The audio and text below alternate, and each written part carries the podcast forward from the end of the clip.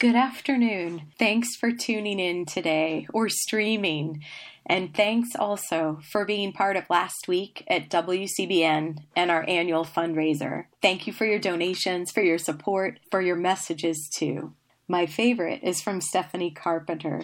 You may know her as poet and former Living Writers engineer. Stephanie emailed in I'd like to include a special note of thanks to T and Living Writers, as well as Tex and the Down Home Show. They are wonderful, and I truly value the hard work and joy they put into their shows every week. Thanks. Keep up the good and weird programming. Steph Carpenter. I Love that. Thank you, Steph. And thank you, everyone. You are the WCBN community, and we are so grateful for you. Thank you so much. And now for Living Writers, today with Diane Seuss.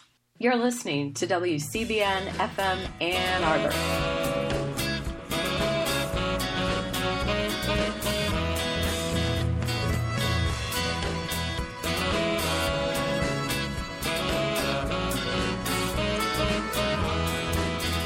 I say maybe. Maybe I'm in love with you. I say maybe. Maybe I'm in love with you. Good afternoon. You've got Living Writers, and I'm T. Hetzel. Today, I'm so happy to be talking with Diane Seuss via technology. Joining me today, we've got Diane's latest book, Frank Sonnets, out now with Graywolf Press. Diane, welcome to Living Writers. Oh, thank you so much for inviting me. I'm excited to talk to you and see where we go. I am absolutely thrilled uh, today for the to have this time with you and to this chance to talk. Diane, uh, just to fill out the picture, where because we're we're talking via technology, where are you speaking to us from? I'm in Kalamazoo, Michigan. Um, that I taught for many years at Kalamazoo College here, and uh, as as their writer in residence. Uh, one kid thought that meant they actually made me live there and like chained me to a wall and made me write, but um, no. But I um, I was in St. Louis teaching at Washington University when the pandemic hit, and so I came back to my house here in Kalamazoo to ride it out. And then are you are you still teaching remotely so at Washington University or I finished my semester there. I was a visiting uh, professor. And so now I'm just kind of, um, I have a Guggenheim this year. That's so, right. Congratulations. Yeah. That's I know, unbelievable. And it's wonderful because I can survive and, um, and I'm working on, on my next project. Would you mind if we talked about that later on too? Or oh, that's or fine. Do you feel, yeah. Is it okay? Okay. It's Maybe it like will it... help me with it. oh, that would be that would be brilliant. That would be Diane. Before we get before we get going with a conversation, I'll I'll read the the bio on the back of this beautiful book of yours out oh, now cool. with Graywolf. You must have it in your hand now too, I right? Do. You have it in I your do. Com- yeah. I love even the the feel of it, the heft, the the architecture of the book. It's square, squareness. Yep. It's it's built like I am actually. Me too. We're we're cl- closer to the ground. We have more. I don't Yep. know. We can. Yeah, we're fierce. We can be fierce in that way. Not as not as far to fall. Um, and in the middle, there's a fold out, like a centerfold. Um, yes. yeah, and on one side is a, a piece by me, and on the other side is a, a piece by my son, um, who's kind of central to a lot of the poems. So and that's yeah, Dylan. I, I too love yes, Dylan. I love the feel of the book and um, yeah, the heft. I feel like I I really wrote something here, and I love the cover photo too. Who's a friend of yours? Yes, this is Mikel. Um, we grew we were raised in the same small town in rural southwest Michigan, and uh, we we had a very complex connection.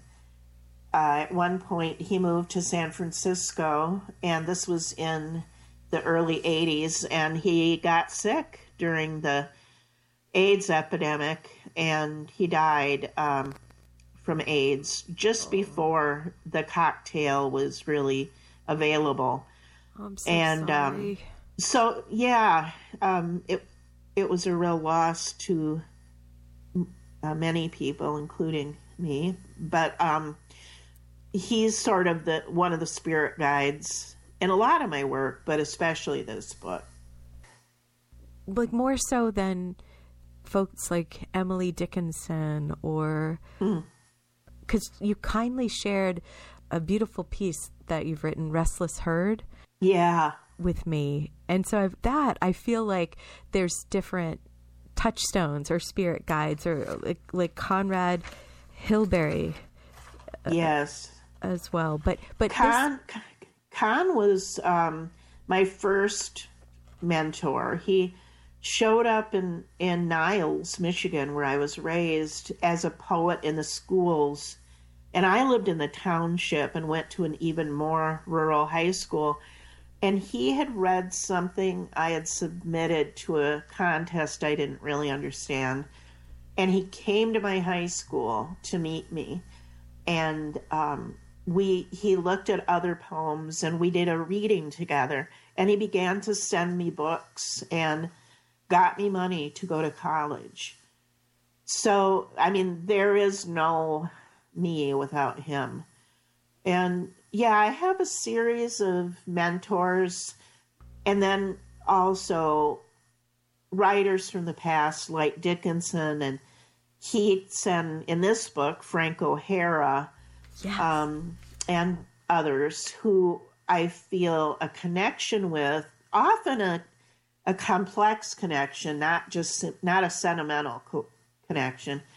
And then I have my dead, um, like Mikel, like my dad who died when I was seven, um, many other people who have passed, and uh, they too are guides. So I never feel alone in my work. I don't think I could do it without all of those spirits coming in. is it also feeling as if the spirit is also some some kind of energy as well with Yes. With when the Yes. with in the moment of of when you're drafting to Diane is that Especially, yeah. That, I was thinking about somebody asked on Twitter the other day uh, to other writers, when do you when are when you're not working on poems, what are you doing? When you when you get away from poems. And I thought about that question and I thought I'm always working on poems. Um, if not drafting, then uh, just thinking about it. And I don't think that was always the case. It's grown more the case um, as I've grown. Uh, and so um, they're always with me. And I guess, especially when I'm kind of cooking on the page, I feel that energy or I feel some sort of guidance. Um, the first poem in the book, in fact, uh, was, you know, I came to it so serendipitously. And Frank O'Hara kind of showed up in the poem. I was writing it in my head. And I, I thought I liked his work, but I didn't know a whole lot about it. But there he was, and so I started reading more. And boy, you know, it ends up the title of the book is Frank. yes Um, but he showed up. I didn't summon him. Diane would you mind reading the first poem then Sure. Um, yeah, and it it happened as exactly as as you'll hear it here. And I'll I'll tell your listeners, none of these poems are long, so you don't need to run away. They're all 14 lines. so I was I was in Washington State at a residency, and I drove to a place called Cape Disappointment, and this poem comes out of that experience. I drove all the way to Cape Disappointment, but didn't have the energy to get out of the car. Rental, blue Ford Focus. I had to stop in a semi public place to pee on the ground, just squatted there on the roadside. I don't know what's up with my bladder. I pee and then I have to pee and pee again. Instead of sightseeing, I climbed into the back seat of the car and took a nap. I'm a little like Frank O'Hara, without the handsome nose and penis and the New York school and Larry Rivers.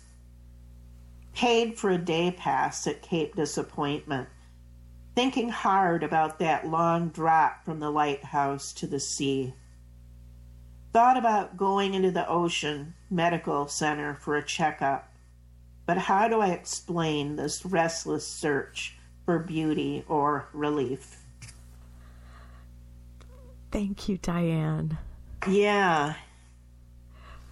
Wow, those um those it's I feel those last lines just open into everything that's to come here.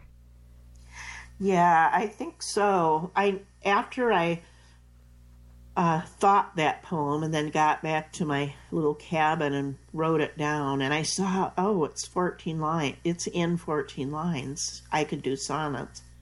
Um, it, it very much became the opening marker for this book. I knew it had to be the first poem. Um, you know that it sort of sets it sets all the terms. It provides the DNA of the whole book. And so, was this the poem that was the first, and then the others came after because the the they emerged from the, the, the DNA like within, or were some of these in drafts in other shapes or forms, and and then you were able to see how they were part of this this. Mm. That's a good question because you nailed me here. Um, there are a couple poems in that first section that were in not in sonnet form, and I messed with them and turned them into sonnets because I did think they belonged here. And I had I had written them just before this poem. And then the the big poem that's on the fold out in the middle of the book the, it is 14 lines but it's like real wide because it's a it it started as a a piece of flash nonfiction or flash memoir.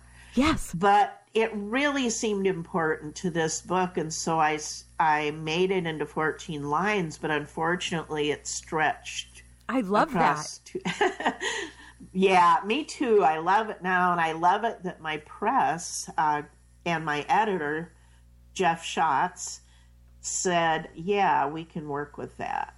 um, it, you know, I appreciate that. it's a it's a it's a curious thing to have in a book of poems, and sometimes they're, I, I imagine the presses are like, it's just great that we're getting the book of poems out now. You know, you know in a way, I'm exactly. always grateful. I mean, I'm always grateful when there's a new book of poems in the world. So yes, hats off to them. But I loved this is it a fold out and then indeed it was a fold out and i know this sounds so so geeky to be suddenly so excited about but there's it matters with how how the poem looks on the page as well because that's part oh, of what yeah. you're you're up to with these right with the 14 yes. lines and, and i love that they span the the breadth of the page often or usually so, and there the type is even bigger um, than a my usual books of poems. So, because they're sonnets and because they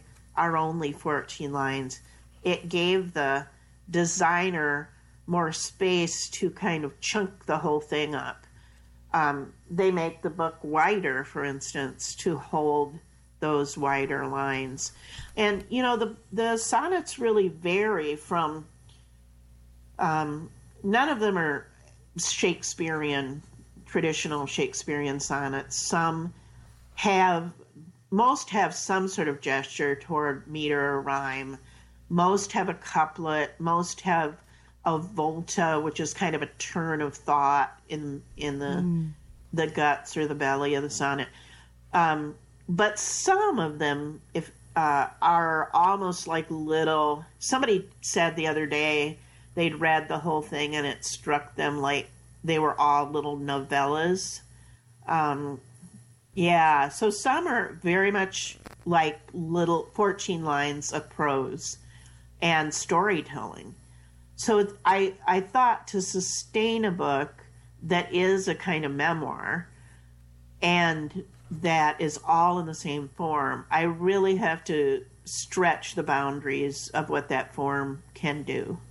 And um, so you'll see from really um, rhymey and almost nursery rhymey sounding ones to to poems that sound like little monologues or and then poems that sound like um, storytelling. There's a wide range. And I love that idea of the space to it that you were you were speaking of because then there's even space between each of these lines as well. Yes. Um, and and I hadn't realized how much I liked that even in the reading of it until you mentioned it, and I thought, yeah, that's all part of it. Yeah, I I tried setting them up on the page, single spacing them, and it didn't look right. It they were crammed, and so much of that is just instinct, intuition, um, a feeling in your body. You know, I use I used to tell my students that the the first thing you encounter with a poem uh, is is the body of the poem, like you encounter the body of a person.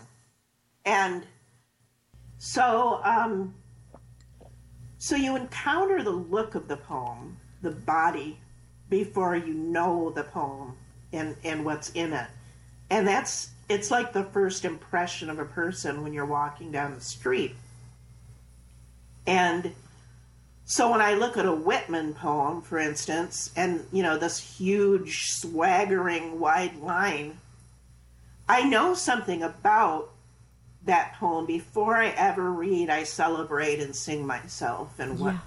I assume you shall assume. Me, like I know the ego and the the friendliness and the generosity of the poem just by looking at it. And so every poem, if you see a really skinny poem, um, that tells you something really compressed. Yes. Um, for me, these poems were an act of compression, even though they're wide line, because they're only 14 lines. And most of my books have been more free verse than that. So um, it was in my last book, which is called Still Life with Two Dead Peacocks and a Girl, yeah. which was centered a lot on still life painting um, that I first turned to something like a sonnet. Um, I did a sequence of 14 line poems that were not rhymed, all about a still life painting, and every line was 17 syllables, like a haiku. Mm-hmm. Mm-hmm. That's crazy making. but there's- you were the one that did it. I, I did it to myself. I know. Like a lot of crazy making things. I love Um, that. But um, all of those givens, it turns out, are good for the imagination. The imagination sort of, sort of has to leap to the challenge. Whereas, you know, if you say to somebody, write a poem about nature, I mean, my God, it's just so mm. open ended. It freezes people. But if you say, try something about that tree you loved when you were a kid, um, you know, a, some tree that just held your imagination. That's that's easier. And then if you say, and write that poem, um, so that the lines are no wider than an inch, um, you know, and, and it, it has to be 15 lines. That sounds like a drag or it sounds hard, but when you have to sort of rise to the occasion of those kind of um, nettlesome givens, the mm-hmm. imagination it, it distracts the analytical mind so that the imagination can kind of spring forward. Yes, and pour um, pour into it. Yes, yep. Yeah. So having to do having to write in 17 syllable lines in a 14 line poem about art and art mm-hmm. and still life's intersection with my rural upbringing. Wow, that's a lot of givens. But it ended up really feeling good and working for me. And that's one reason I got hooked and decided to turn to the sonnet for uh-huh. this book. You trusted it in a way, like there was a way that your mind had been already obviously successfully working in it. And then you could, so you loosened it up though, so it wasn't 17 syllables anymore. It Right, that would be madness, wouldn't it? it, If you try, if you tried to do a whole book of, yeah, that would probably kill me. But yeah, it it, it loosened up, and it it you know, there's a lot of things in this book that it, that it can do with a line. how so, Diane? Can you talk about that? Yeah, well, um, there's there's a segment of poems in the book that take place, imaginatively speaking, in the place where I was raised, and those poems don't use most of them don't use punctuation. So, like the first poem in that sequence begins. Could you read it, Diane? Sure, I like this poem, um, and I don't read it very often. The lambs, the lambs this year are dumb, but lambs are dumb. Their tiny brains, archaic smiles, humans to a lamb, are all the same. All rams the same, all ewes are mom, all milk is mine, all lambs are me, all blades of grass a single blade of grass, incapable of love, unlike a pig who aims to please, who specifies, who trots behind, as loyal as a dog, and kisses like a dog, its tongue astonishingly soft, who grieves when led away, when loaded up, when walked into the marketplace, who die of grief if held too long to get to slaughter weight.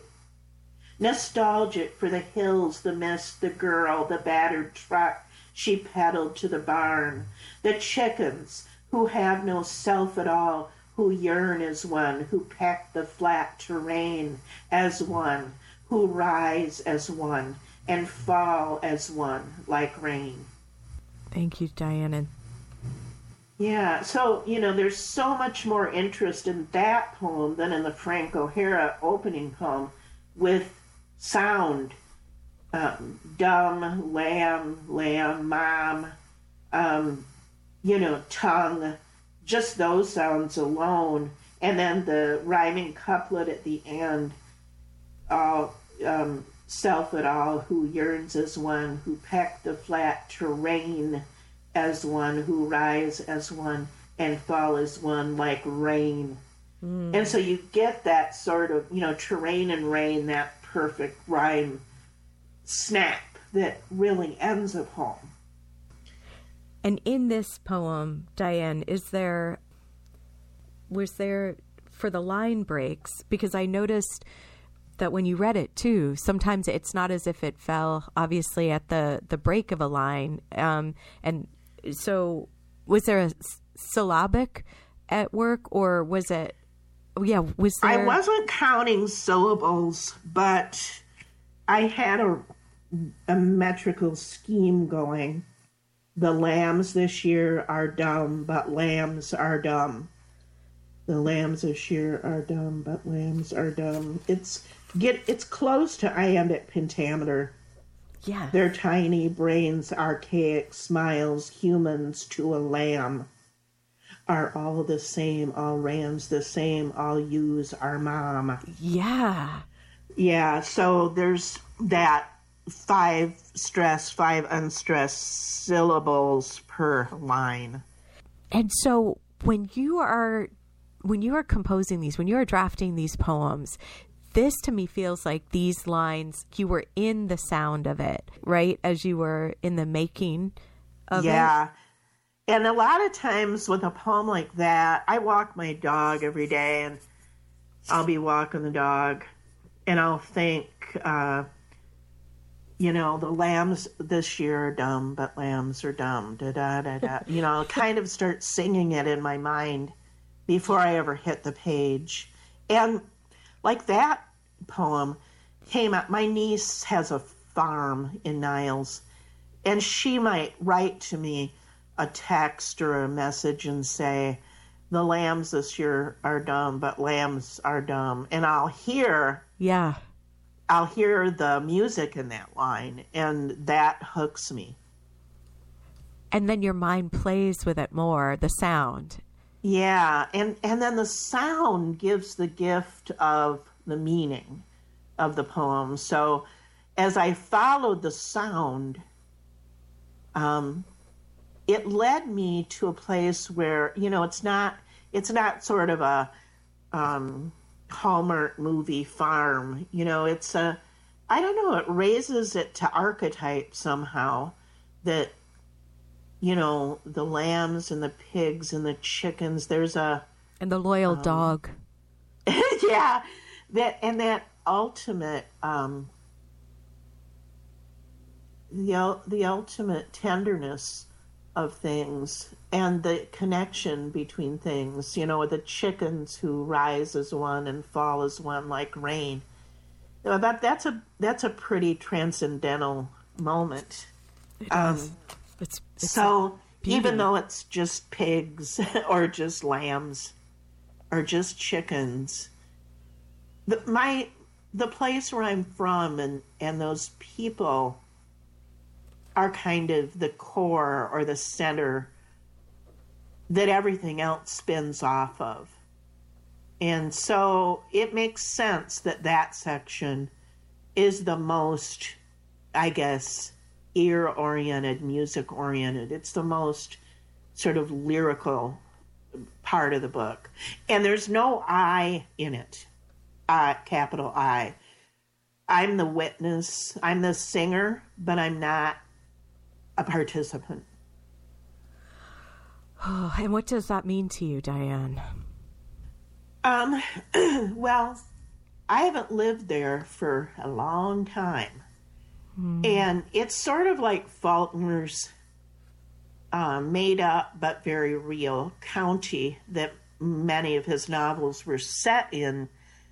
It it lives in me as a space in my imagination that is just central to my aesthetics, to my um, self image, my identity, and it's kind of the the playground of my imagination. It from there everything springs. I mean that's where when I was really young, um, you know, we didn't have toys like kids have now. We might have one or two toys, but um, most of what we had was the the gifts of the landscape. So, like for me, milkweed pods are really important, and cattails, bogs, and cemeteries, and snakes. You know the things of of the land, cows. Um, and I think you know whatever your first landscape was, and however you interacted with it, that's just central to how you're made, how you're put together. And then if you're a writer, it's central to the language that you bring to things. And so for you also, is the St. Joseph River part of that landscape too? And Yeah, actually, I'm writing an essay about that right now. Really? Called Midwestern Essay. Yeah. um, yeah, just about um, that river and its his. It's really complicated history, um, and what it what it brought to the colonizers that brought to that place and and the disruption and the violence and also the commerce and the beauty and um, now you know the pollution and the poison um, there's so much that river is so much and uh, in part of the kind of- Underground Railroad too, right, Diane? Yes, it- the, the it was. and the river and Yes, Niles was part of the um, Underground Railroad, and um, and so like every place on the planet, like every place in the U.S., like every place in Michigan, it just its history is really complex and and not clean and not you know not not simple and the the closer I get to it, the harder it is to see uh, clearly. Um, the the thing I'm working on writing about now is set in that town, and sort of as that town exists in my imagination, and real damage that was done to children there. Um, and how to write about that in a way that isn't just oh, too invasive or too um, so dark that you can't even look at it, and how it becomes how it has been woven, literally woven, into the fiber of that place and how people interact with each other. the damage to the children because the children grow and are still Yeah. of the place. Yeah, yeah. And there was a incident um,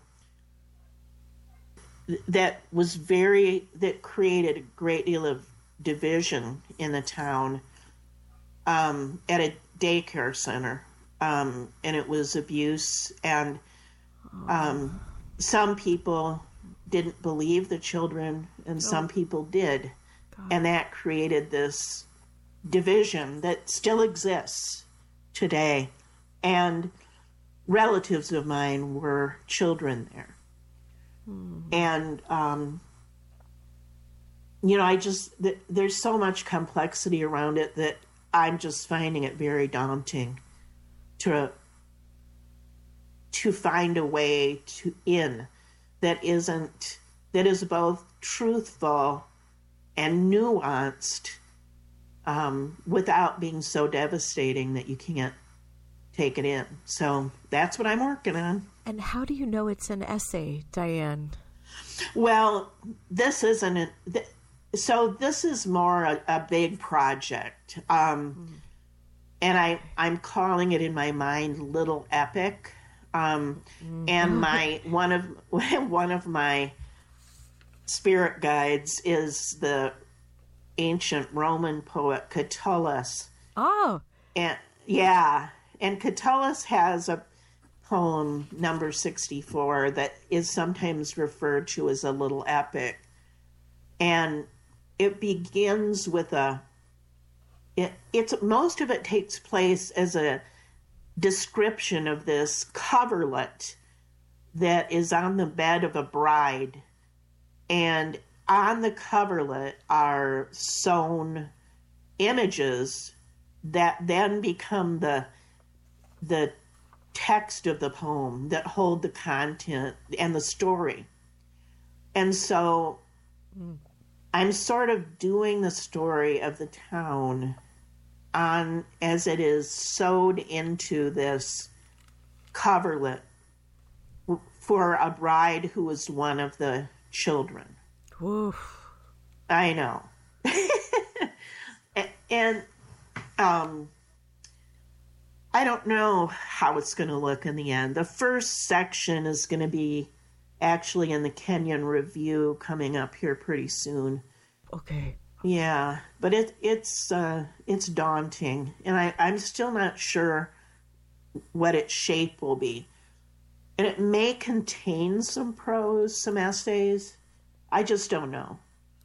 I don't know yet.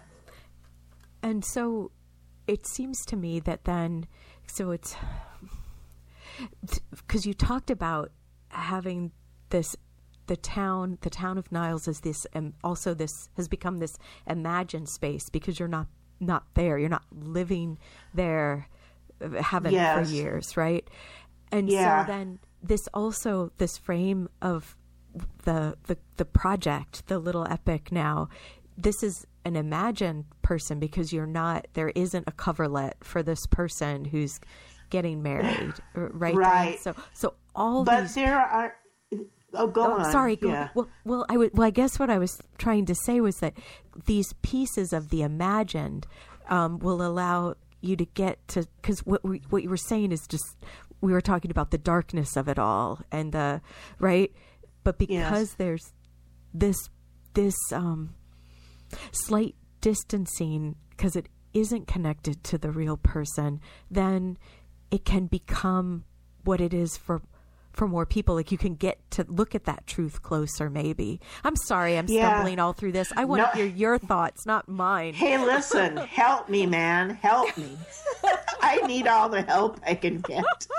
Um, No, you don't. No, you don't. I really do. well, the spirit guides are working. project. Yeah, that's my hope. Um, okay, so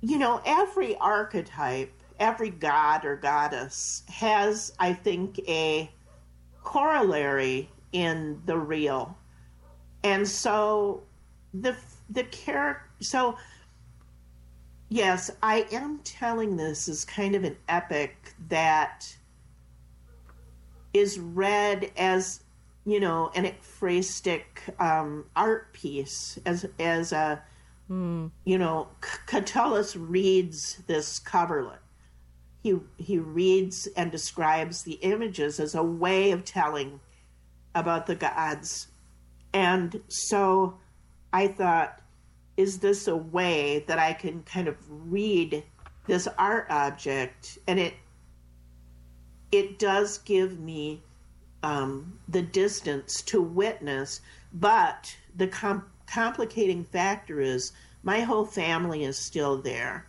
and it, and all of this has very real consequences for all of us. Yes. Um, and so I don't want to shove that out of the way in sort of the pretense of remove.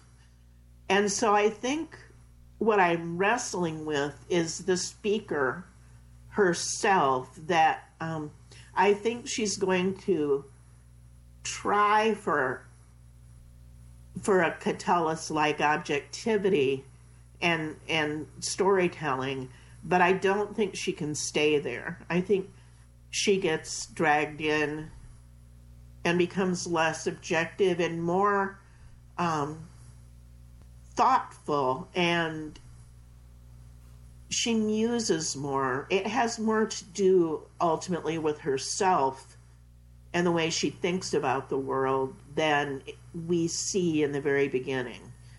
So I can't stay with a sort of inertness of an art object. Ultimately, these are people that I love that have been damaged, but who also are incredibly creative in their strategies of survival. And that's what I love about small places. Not that, um, you hear my dog. Sorry about that. I love that. Oh, what's it, what's what's your dog's name? His name is Bear, and he looks like one. He's my he's my significant other, uh, and he's he he's protesting that description. But um, let's see before I totally lose it. Um, yeah, it's not that that it. I'm not sentimentalizing or romanticizing that that people are better at survival or coming up with survival strategies there than anywhere else than in you know a city but because they're small you can see the storylines more clearly it, uh, there's there's less in the way. At least I can. Uh, and everything is there. I mean, look at Faul- Faulkner again. You know, Faulkner could write "As I Lay Dying" or "Light in August" or "Absalom," and everything he needed was in the were in the, you know was existed in these small places and these rural settings.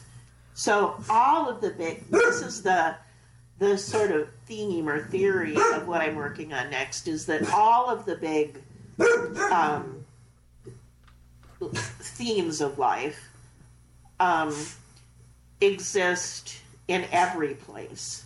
So every place carries the DNA of the gods and goddesses. So that's what I'm going for. That's if humans are there. This this Then it's DNA. all there. And, Yeah. You know, Yeah. Probably one of my the things that is most important to me.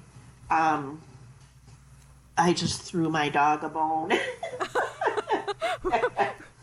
Well done for Bear. I know. Oh, he's offended that he that I thought that would shut him up. Um, you think I'm that cheap woman? He'll be Um, back. He'll be back. So uh, let's see. Where was I? Do you know? Well, would you? Well, we you were saying how if because people are in the small towns, the DNA of the gods are there. Like wherever that humans Yeah. are humaning, there will be these these these stories and these these all these the, the tragedies and also the beauty of Yes. of it. Yes. And the beauty of just the quirky ways people survive. It just it it amazes me. And the way people construct beauty in their own way. You know, people who are poor. I, I just wrote in this essay I'm working on now about my mother um, after she was widowed at age 32 and she had two kids and um, her parents hadn't allowed her to go to college so she didn't really have a great way to earn a living. Uh, and most of our money had gone to t- my dad's illness. He was sick for from the time he was 29 Oh, and so um, we didn't have the money for beauty that you buy, but she would take jars and put food coloring in water. So there might be a jar with red water, and a jar with blue water, and a jar with purple water. And she would put them in the windows. oh, Yeah. for the light to come through. Yes, yeah. And I found them to be magical when I was a kid, and I still would. Uh, Yes. but, you know, that's the. You see that. That kind of inventiveness and that growing toward something beautiful in a, in small places with people without a lot of financial resources. And I just find it really moving. I, I think you you see that inventiveness everywhere probably, but I saw it there. And it's my template for for understanding. That's why I get so annoyed nowadays um, by people online who say, you know, oh, I can't stand it because I can't get to the salon and I can't Oh. buy beauty products and I can't, you know, and I can't do my, um, what do people call it where they shop for for relief like i can't think of the word for it but you know where Oh, like, shop, rehab- shop, re- oh, yeah, therapy, something like Shop- yeah, retail therapeutic. therapy or something. Retail therapy, yes, thank you. You know, I just, you know, the the class, um, angry class person in me just can't take that stuff. Um, Completely. and then I, I have to kind of lay back on my judgments because everybody does. You know, we all do what we learn. Um, but it's amazing how you or can. also, also though i think some people like what we've been talking about for a while or maybe this whole time diane it's like the people you have you have what you learn and what you're given and what some things sometimes what's done to you right but then Yes. you also have a way sometimes you can find it yourself sometimes with a spirit guide or sometimes there's a other flesh and blood person that can help you know but you have a chance to think about or question things right so that it's not Yes. just we aren't just those things we have a mind Yes. And imagination and curiosity if I had if I had stayed there, I don't think I would have written. I don't think I would be a writer. Um, and that isn't to say that people who did stay, which is just about everybody I knew, um, are any less. I'm not saying that. Um, I just needed to not stay. But you know, I'm not very far. I'm not very far. that's interesting Um, diane isn't it Yeah, yeah. And I've been a lot of places. I've lived a lot of places. new and I- york city yeah, I lived in New York and Cincinnati and Spain. I've traveled with my work um, and, and spent time all over the country. But this is, you know, this is where I need to be. This is where I need to call home. and and close to it but not in niles not, Not in in, the yeah. same place And I mean, this is a really complex issue, but um, you know, it's a really different place now because of the incendiary political atmosphere of yeah in the country and what that has done in small towns um, like like mine. It you know it's just really changed the tenor in the conversation and how people talk to each other. And I know I couldn't. It would be very difficult for me to live with that.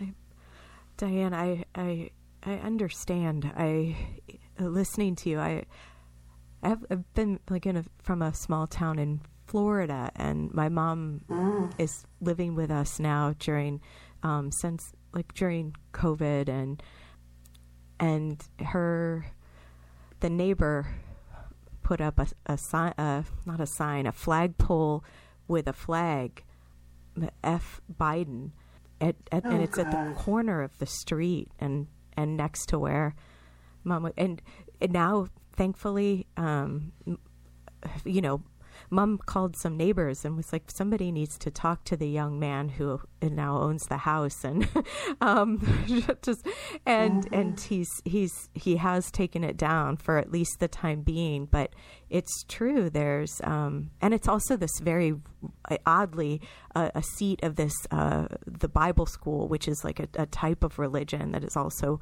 in this town and and so it's very it's yeah like what you said things are things are really complicated in in america and Yeah. and maybe it's always been there for us in this but it's not it's out more where we can we can reckon with it now i hope Yes, and we must reckon. We must reckon. It's just really wrong. Um, I mean, I'm. I don't have any nostalgia for the past in the place where I'm from and places like it because that there there was so much there there was a kind of ease because so much was covered up.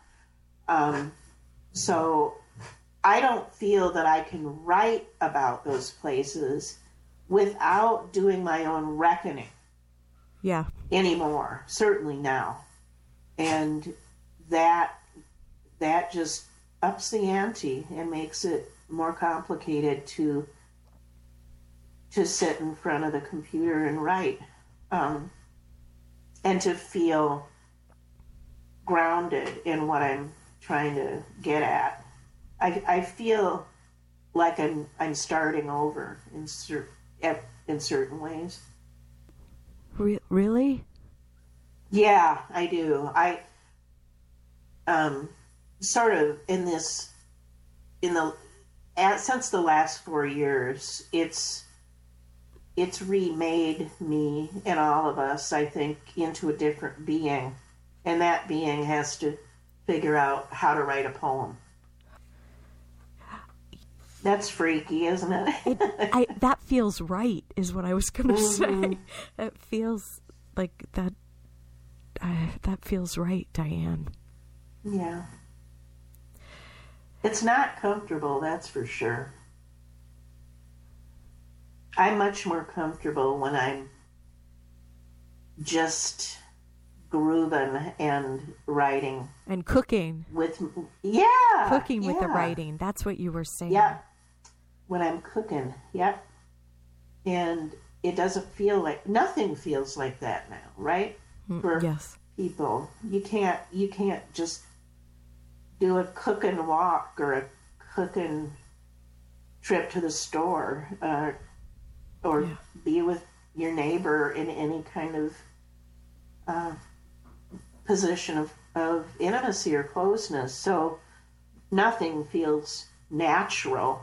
And, you know, the cool thing about poetry for me is that it follows you wherever you go.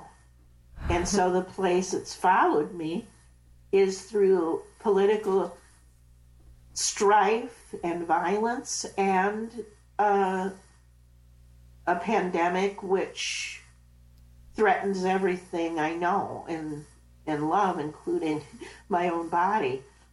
So you can't you can't cordon poetry off from that. It it has to go with you. And and what are some of the poems looking like now, Diane?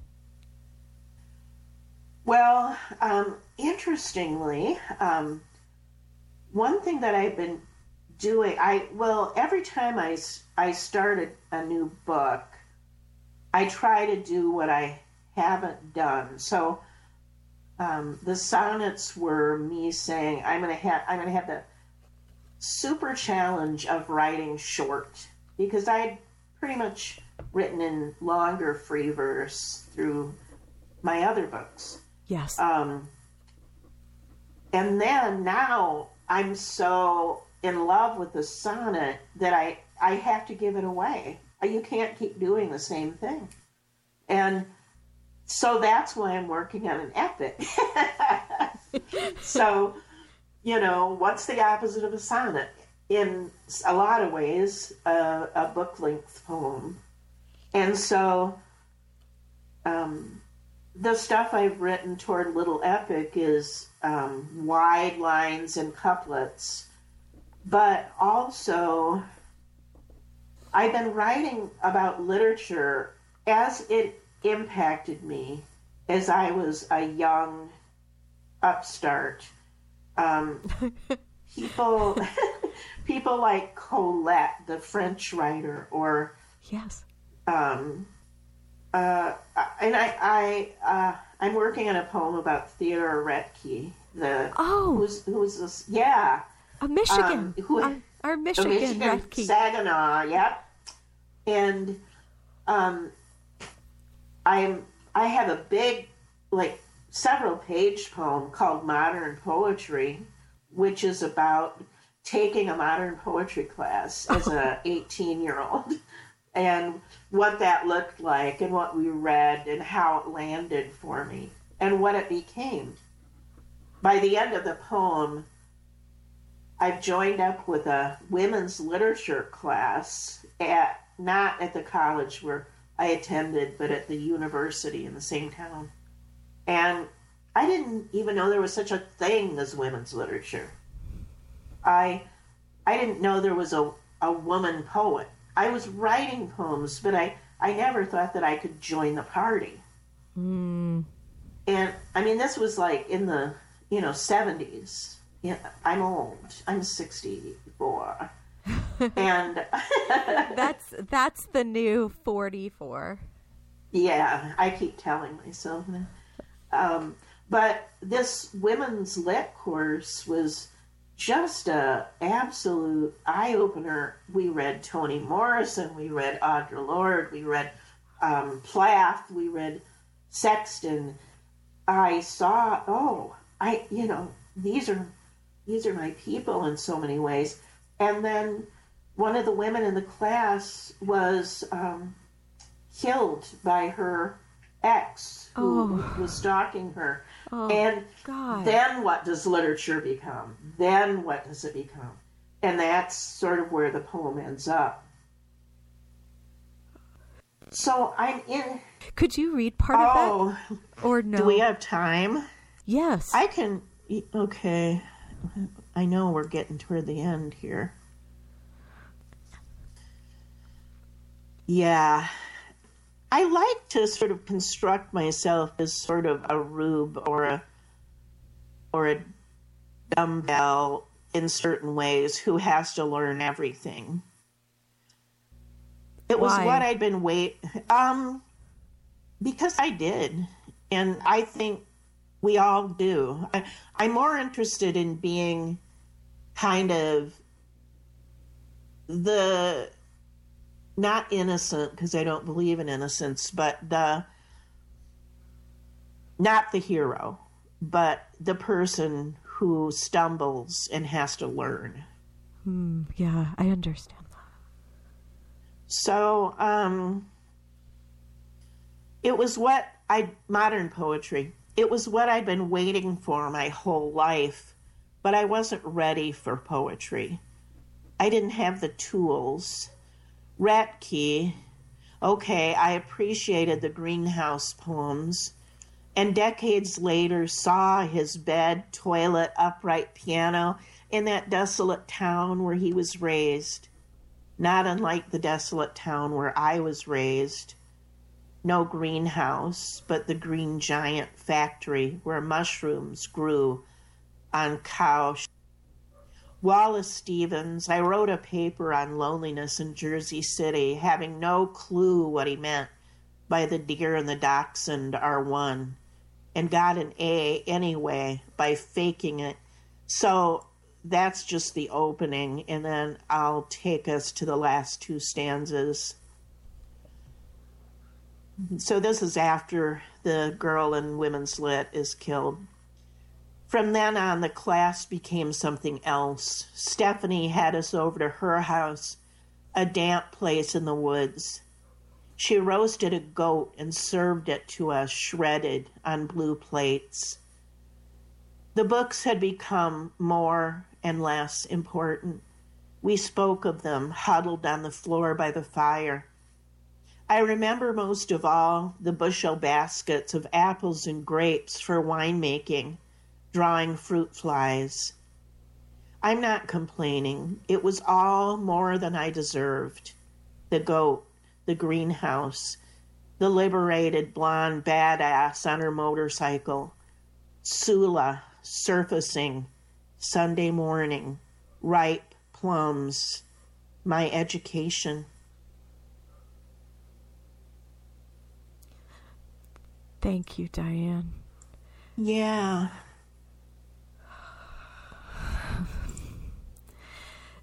Thanks so much for This was fun. today. I hope. oh, it was fun. it was fun. And what if you could see me? That's yeah. We could see each other, you could see that um, it's been fun. But I also have some tears in my eyes. Yeah. Me too. Me too. Oh, Diane, this I I have loved speaking with you. Let let's talk again, okay? Let's do it. Yeah, if I ever finish Little Epic, we'll Oh, we'll have this uh oh, you we'll will. we'll reconnect. Oh, you will. You will. T- today on Living Writers, Diane Seuss, Frank Sonnets, out with Graywolf Press. I'm T. Hetzel. Until next time.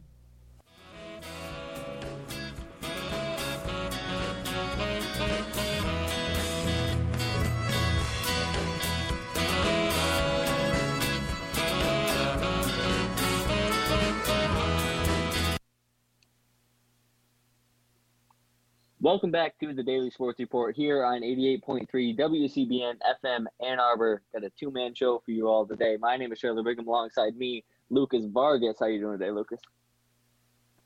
Man, I'm doing good. I'm doing good. It's uh, crazy that we're back in March. Uh, I mean, that's uh, to me that's nuts. But you know, we're back. We March, we meet again, and uh, you know, let's let's try let's try it again this year, huh? Let's uh, let's see what happens yeah, hopefully we can actually get the tournament off and going. We are going to start with some basketball, but not college basketball. We're going to go to the NBA and talk a little bit about All Star Weekend coming up. Um, just the final announcements for, um, I say All Star Weekend. It's really just All Star Sunday. Everything's happening in one night. The three point contest and the skills contest are both going to happen right before the All Star game, and the slam dunk contest is going to happen at halftime. Um, out, out of these three, like the skills contest, the dunk contest, and three point contest, I personally feel the skills contest is easily the most fun to watch. Like the dunk contest sucks now. It's an interesting take. I mean, I was going to say the skills contest is kind of a joke, but really? I love I love it. It is entertaining. I mean, depending on the players that get to do it, I think. Uh, yeah. I mean, you might read the the list here in a minute, but it's it, it does get interesting there. The dunk contest. I, I mean, this year is going to be underwhelming just because there's no. Yeah, I think a, a, significant part of the dunk contest is the atmosphere this, that surrounds it, and that, yeah, that just won't that that won't be there this year. Um, uh, so that like that's really unfortunate, but but uh, you're right. I mean, it's it's it's. Uh, I I think it's good that they're doing All Star Weekend. I know that's uh, probably not a popular opinion, but it's part of the NBA schedule. It is part of the the NBA year, and if if they could do it, which they can,